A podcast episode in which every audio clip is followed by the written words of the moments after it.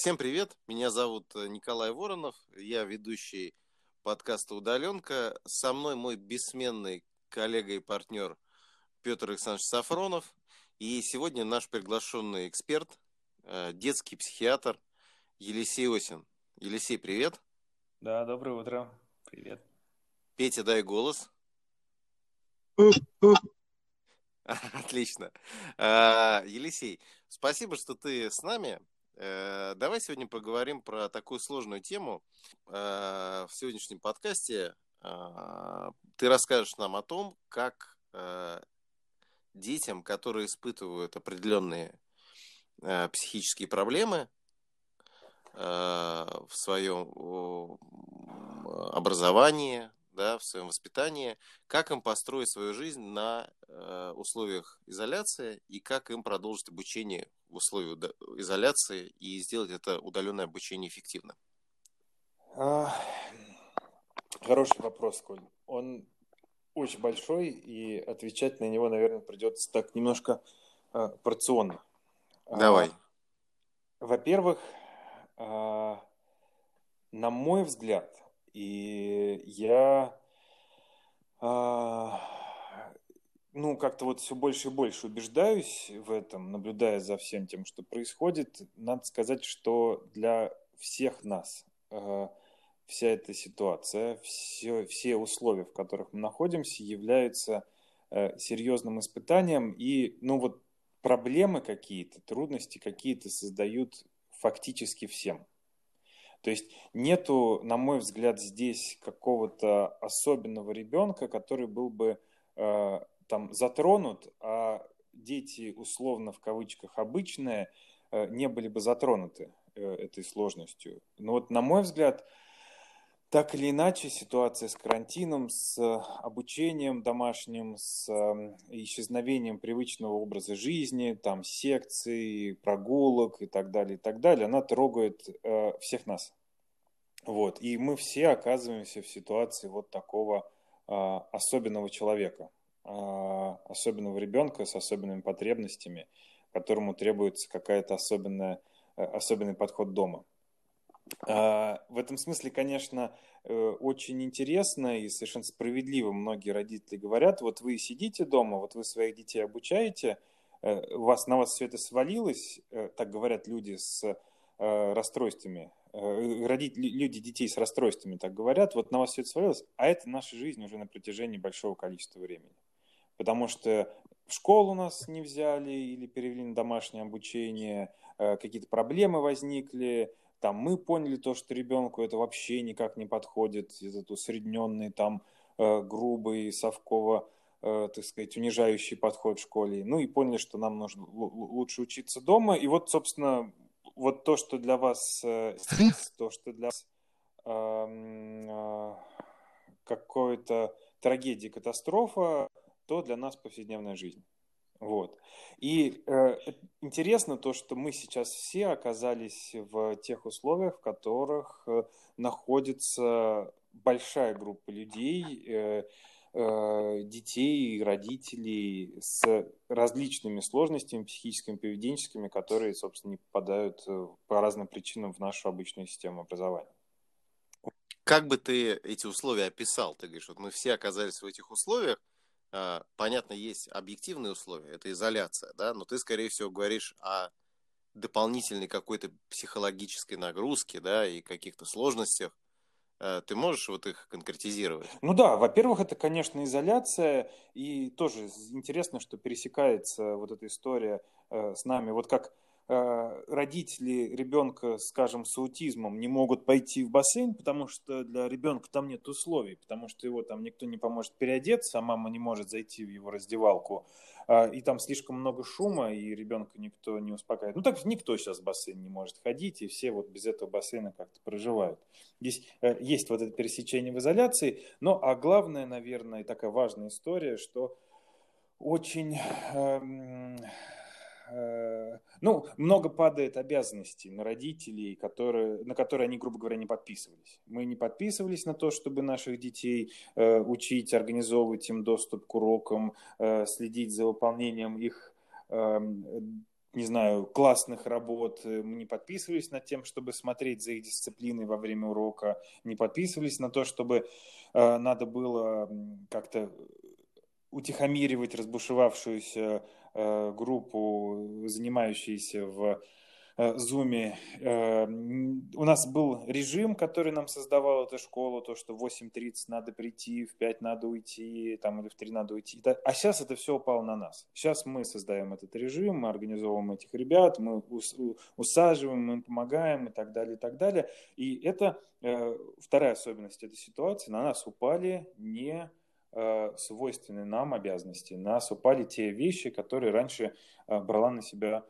школа учителя. Я хотел бы здесь э, спросить, я прошу прощения, потому что уже очень давно хочется задать этот вопрос, а, а я все э, про себя прокручиваю это как учитель. Да? Вот если сейчас э, дети, э, ну все, и, и взрослые, дети оказались в ситуации горевания, да, все оказались в ситуации, в которой э, какая-то часть наших сограждан уже давно существует. Э, можем ли мы рассчитывать в перспективе, в будущем, что вернувшись из этой ситуации, а, дети и, и родители, которые, ну, скажем так, не испытывают тех вот вызовов, которые возникают у детей с особыми потребностями, будут как-то более сочувственно к ним относиться.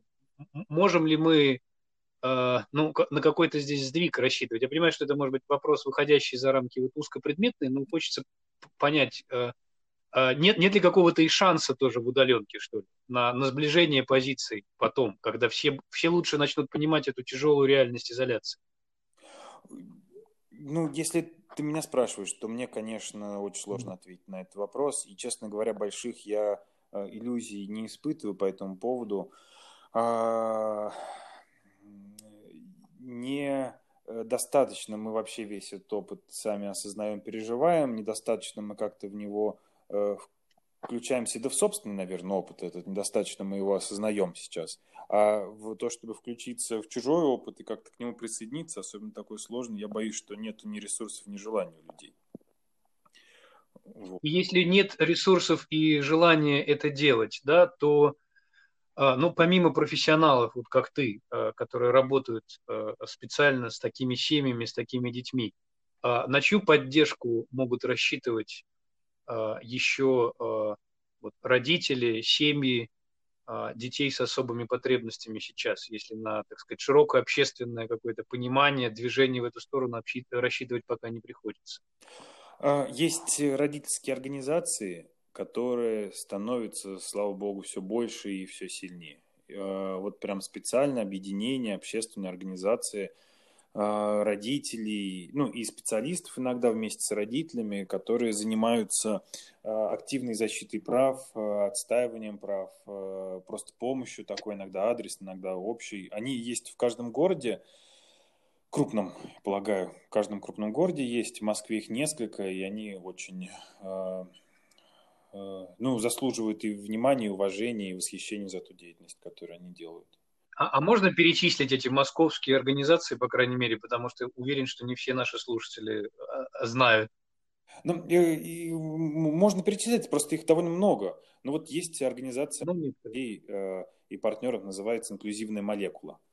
Э, они mm-hmm. занимаются организацией уже довольно долгое время, занимаются организацией э, э, конференций, занимаются организацией э, школьного обучения специального для детей с нарушениями развития, занимаются организацией э, до школьного э, обучения развития, в том числе и с взрослыми и подростками работают. Есть организация «Контакт», такая ассоциация родителей и специалистов, тоже связанная с аутистическим спектром во многом, но которая занимается очень много, в том числе помощью и налаживанием связей с системами образования и здравоохранения. Вот. Есть крупная, очень старая и заслуженная организация Центр проблем аутизма, а, тоже с огромным количеством проектов и в образовании, и общественных э, проектов.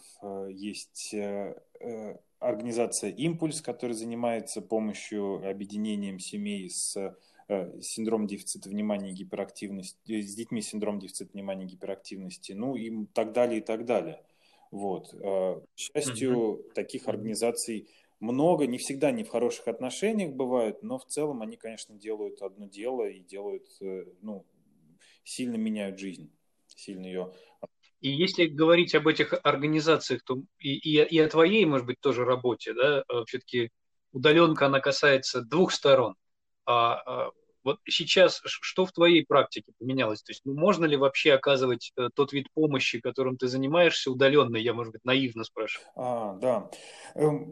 В моей, э, в моей ситуации изменилось очень много. Я фактически просто сейчас не работаю. Для меня привычно, отработано и знакомо взаимодействие с людьми э, один на один, ну, очно, с глазу на глаз, вернее, не один на один, а с глазу на глаз. Вот. Э, так мне привычно собирать информацию, так мне эм, понятно, что происходит, и в э, условиях удаленном я такого делать не могу. Э, я знаю, э, и мало того, на этом, в этом меня ограничивает закон о телемедицине. Вот, у нас есть определенные правила, определенная, э, э, так сказать, регуляция в этой области, под которой я просто не могу попадать по разным причинам.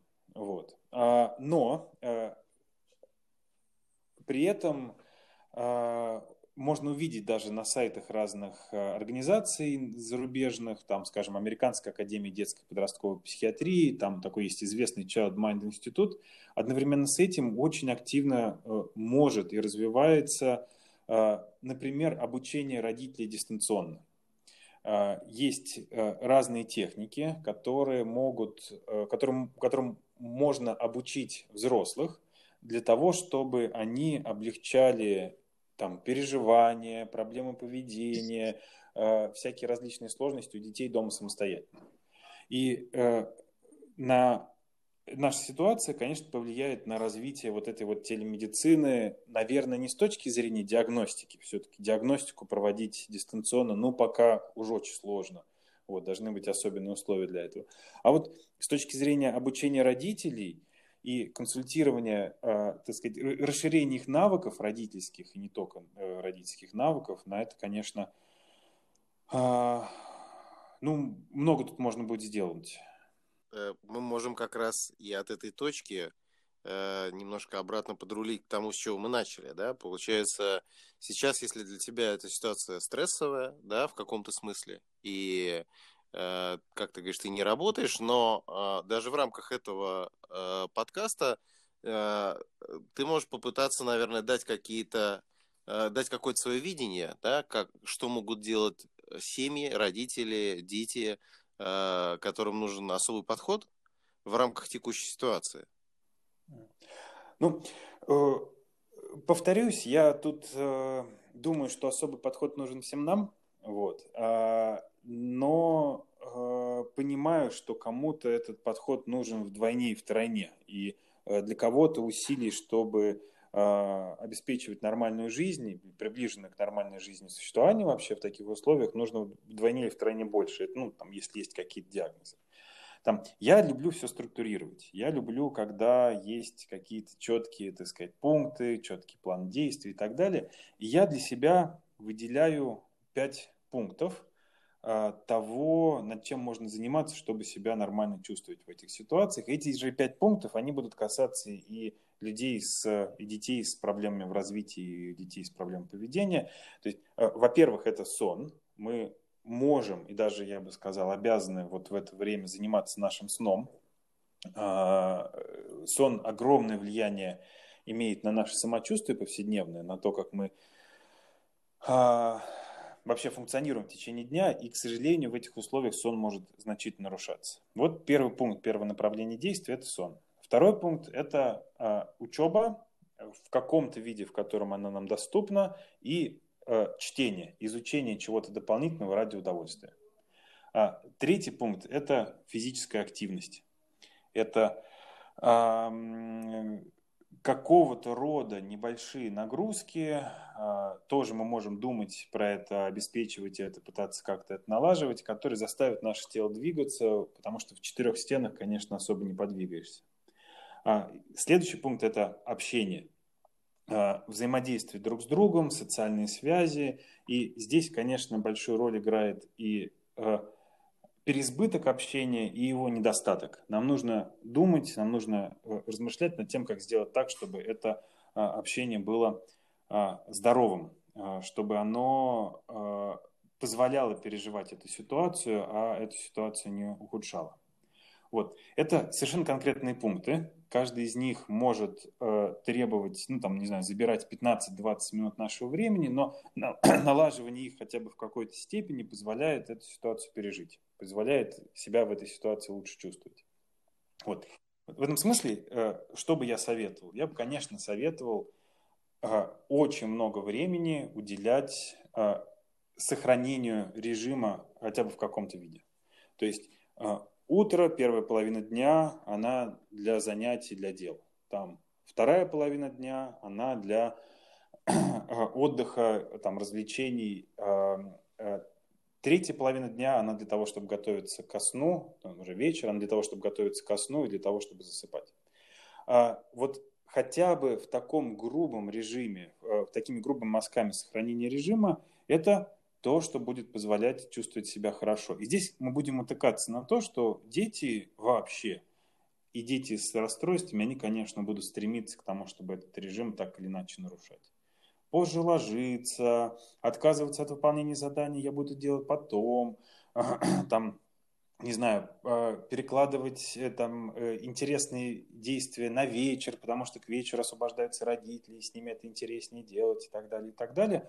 Вот. Но сохранение вот хотя бы грубыми мазками такого каркаса, утро для одной активности, день для другой активности, вечер для другой, для третьей активности, это, конечно, часть заботы о психическом здоровье. Э, ты бы не мог по каждому из пунктов дать чуть более конкретные рекомендации. Давай начнем со сна. Ну, во-первых, что значит хороший сон и как человеку понять, что у него проблемы со сном. Потому что для большинства людей, я думаю, это не очень очевидно. Э, можешь дать какие-то конкретные рекомендации? Ну, обычно в случае с детьми, если у них нет расстройств сна, если нет какой-то вот тяжелой э, там, проблемы с засыпанием или большим проблемами с пробуждением, обычно для большинства детей сон – это вопрос поведения. Сон – это вопрос того, что все, 7 вечера или 8 вечера гаджеты выключаются, то есть мы начинаем затемнять вокруг ситуацию, там 9 вечера мы идем мыться, или там 10 вечера мы идем мыться, там в пол одиннадцатого мы уже в кровати, или в 11 мы уже в кровати. Для большинства детей, опять же, если нет нарушений сна, э, неврологических нарушений сна, это Э, вопрос исключительно э, границ и правил и рамок и вот такие, ну вот поведений. Э, сон может нарушаться каким образом? Например, некоторые дети начинают, там, опять же, взрослые при отсутствии границ начинают укладываться позже. И потихонечку это смещается. С 10.30 до 11 вечера, с 11 вечера до 12, а еще и почитают, то есть 12 до часу и так далее, и так далее. И в итоге там человек может проснуться Э, в 4 или в 2, например, и, соответственно, э, э, на следующую ночь он идет еще позже и так далее. Вот. Такого рода смены ритма, они сильно влияют на самочувствие. Все-таки ночь для сна, день для труда, для какой-то активности. И вот один из типов нарушений – это смещение времени засыпания, соответственно, времени пробуждения на более позднее время. Вот. И решается это только э, созданием структуры дня. Опять же, то, что я говорил, хотя бы грубыми мазками, утро, день, вечер э, позволяет э, распределить это время и как-то, не знаю, уставать уже к тому моменту, когда тебе приходит время для сна. Вот. Кстати, это одна из вещей, которой, может быть, можно заниматься в условиях телемедицины, и Э, наверное, я бы очень советовал сейчас родителям, у которых есть такого рода трудности, э, на это обратить внимание. Э, есть люди, прям буквально консультанты по сну. Некоторые из них там психологи, некоторые учителя, но часто это неврологи, сомнологи, которые могут помочь родителям детей с нарушениями сна, а повторюсь, обычно это поведенческие нарушения сна, обычно это неумение, нежелание, засыпать самостоятельно, там, неумение поддерживать свой сон, могут помочь это выстроить. Мне кажется, что в таком формате, в котором мы сейчас находимся, это одна из классных вещей, которой можно заниматься. Во-первых, польза от этого будет надолго, а во-вторых, сейчас, ну, в общем, времени-то много на то, чтобы э, этим заниматься, и сил много. Я позволю себе перескочить а, с темы режима на тему школы, поскольку мы стараемся говорить больше об образовательной истории. Как ты считаешь, может ли быть сама по себе школа, которая существует хоть и удаленно, но существует вот этим режимообразующим фактором для детей, ну и как следствие для родителей. Да? Ведь э, Петр Александрович сейчас нас, может, поправит, но там 8.45 включается Zoom, наверное, да? и дети должны уже сидеть э, перед компьютерами. Или как это происходит, Петь? Ну, в разных школах по-разному. В нашей школе Zoom включается в 10 утра, но, безусловно, да, э, мы ищем какие-то варианты, там стараемся, например, делать получасовые уроки, и между ними получасовые перемены, например. Вот, кстати, было бы интересно узнать мнение Елисея. Если мы говорим о том, что сейчас у всех появилось время для экспериментов, ну, это ведь касается, наверное, и школы тоже. А что с точки зрения э, содействия детскому здоровью, может быть, было, было бы лучше сохранить традиционно, там, я не знаю, с 9 до 2, или как мы сейчас пытаемся сделать, вести обеденный перерыв посреди уроков, увеличить перемены и так далее. Я знаю, что многие школы сейчас э, ищут какие-то варианты.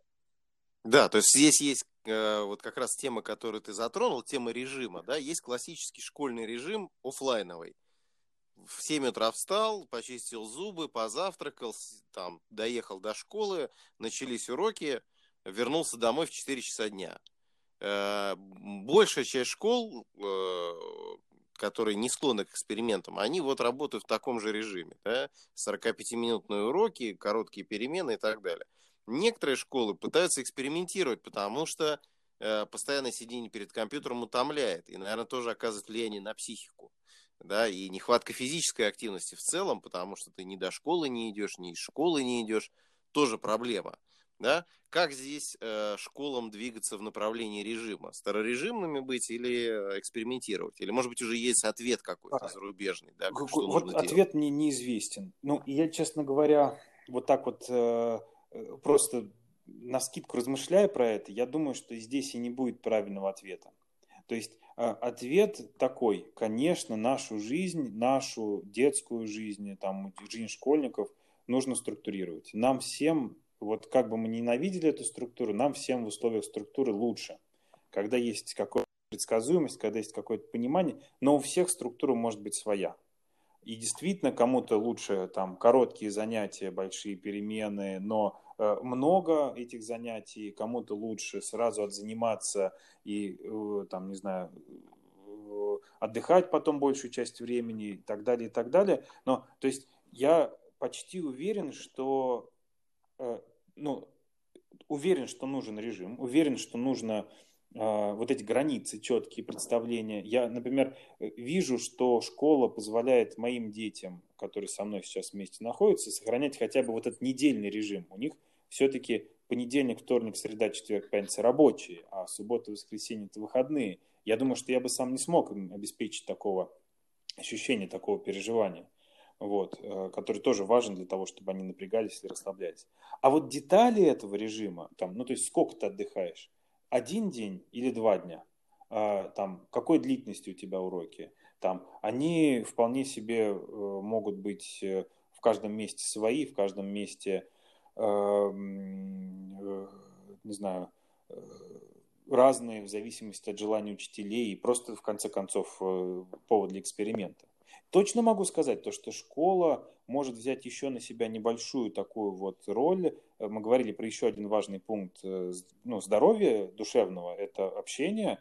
Вот. И школа может тут немножко помогать. Помимо уроков можно организовывать классные часы, например.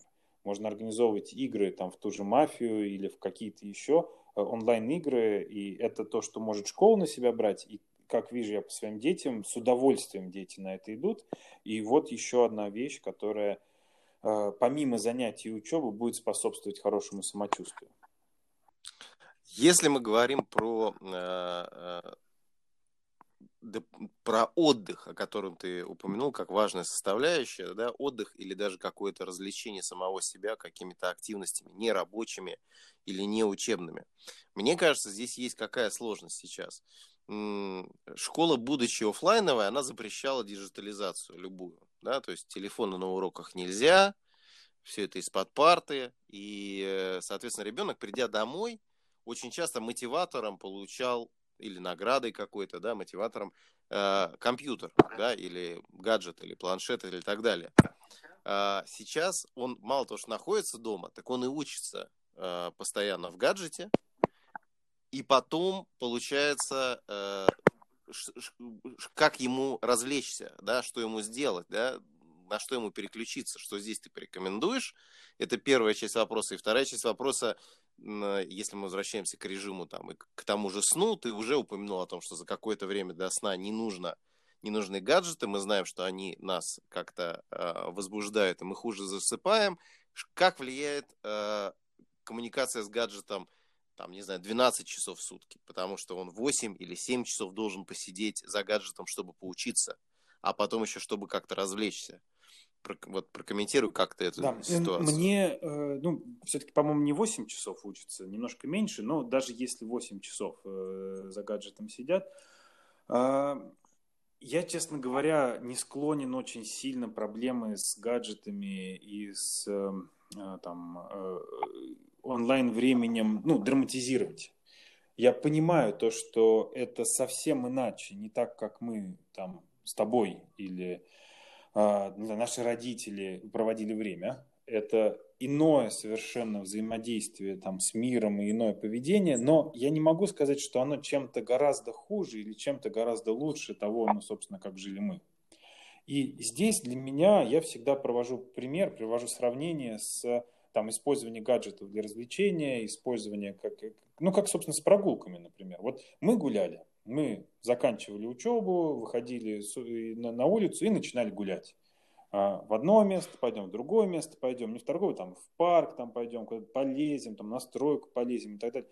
И нам хотелось удовольствия, нам хотелось развлечений, нам хотелось, вот, не знаю, приключений, нам хотелось э, общаться друг с другом и так далее. И в общем, это примерно то же самое, что получают дети и подростки взаимодействия с гаджетами внешний вид другой, это иное как будто переживание, но за этим лежит вот это детское, очень понятное желание развлекаться, желание получать удовольствие от жизни, желание э, легких побед. Вот. Э, и оно нас вело когда-то, собственно, на улице в общение или там какие-то э, компании и так далее, а их сейчас ведет туда. Вот.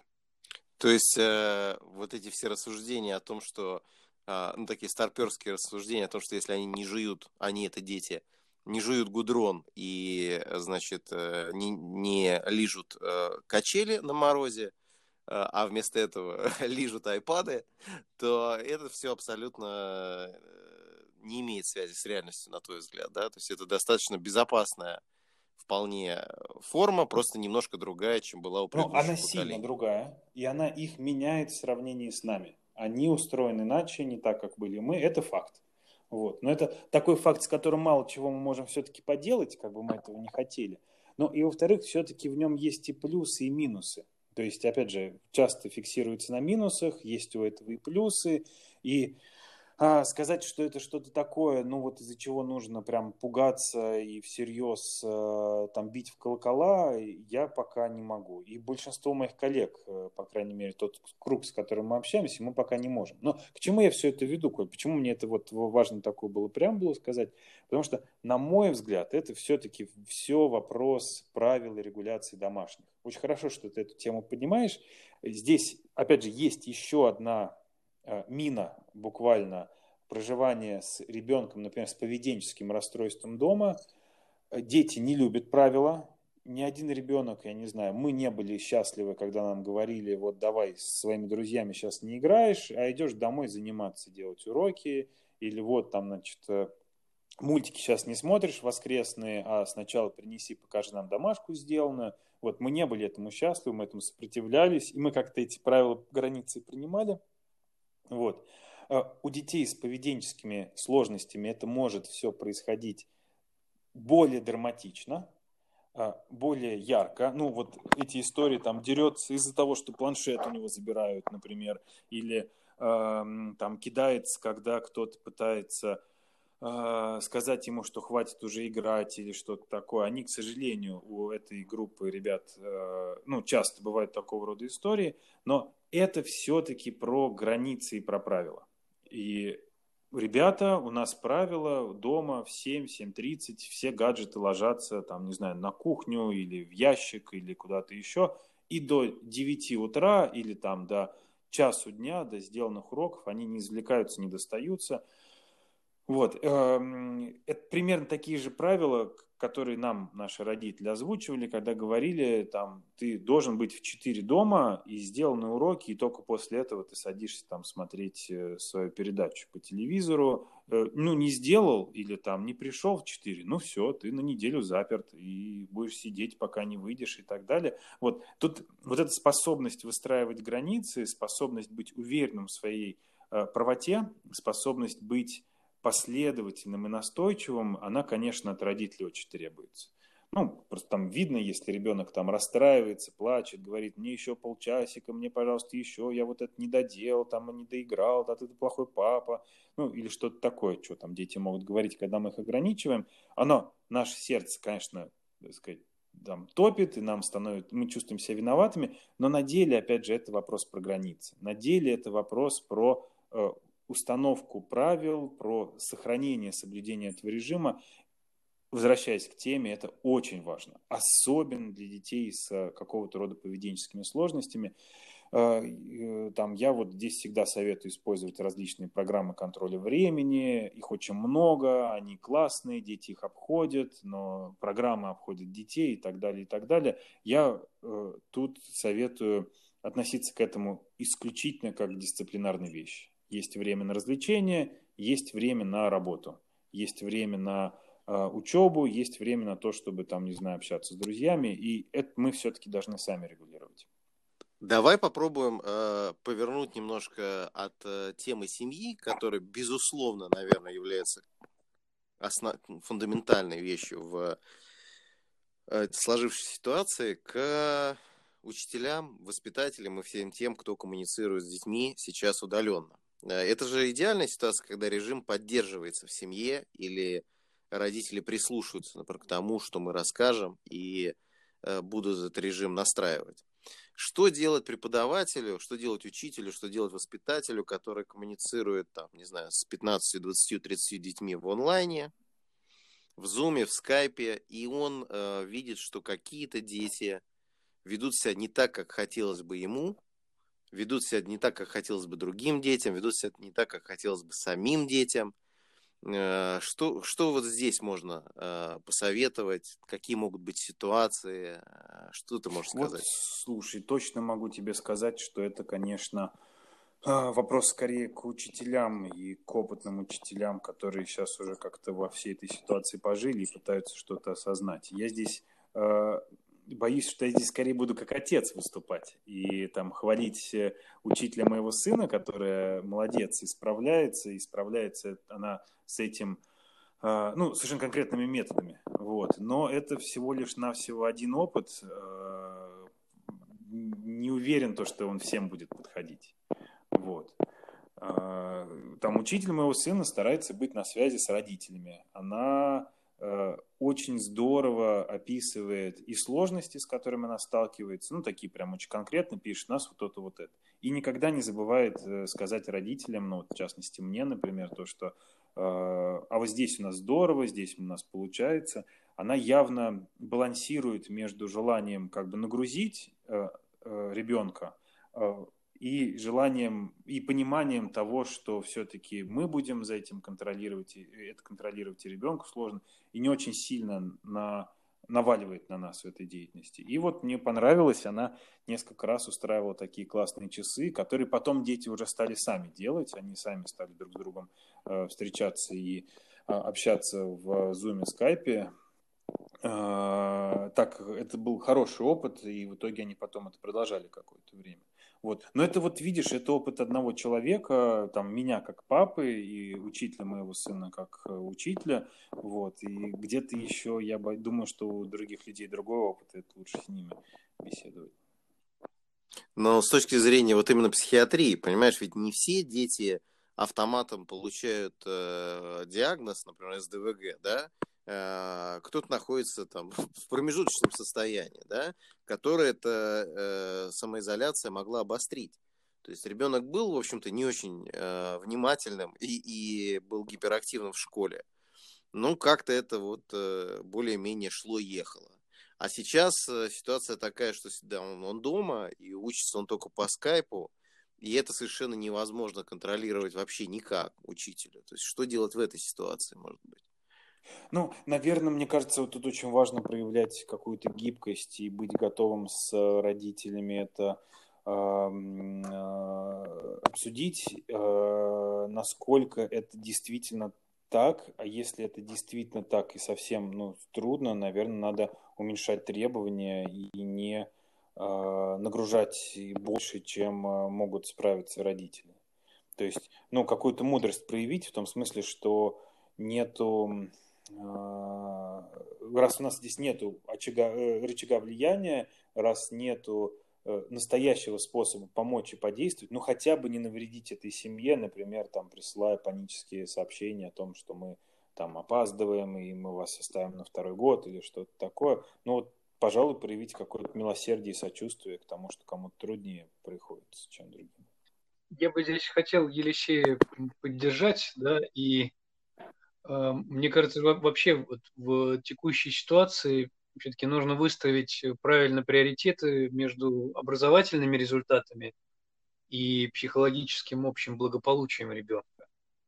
А, не секрет, что вообще образовательные системы, они часто а, видят только одну сторону, то есть, собственно, образовательные академические результаты и забывают о другой.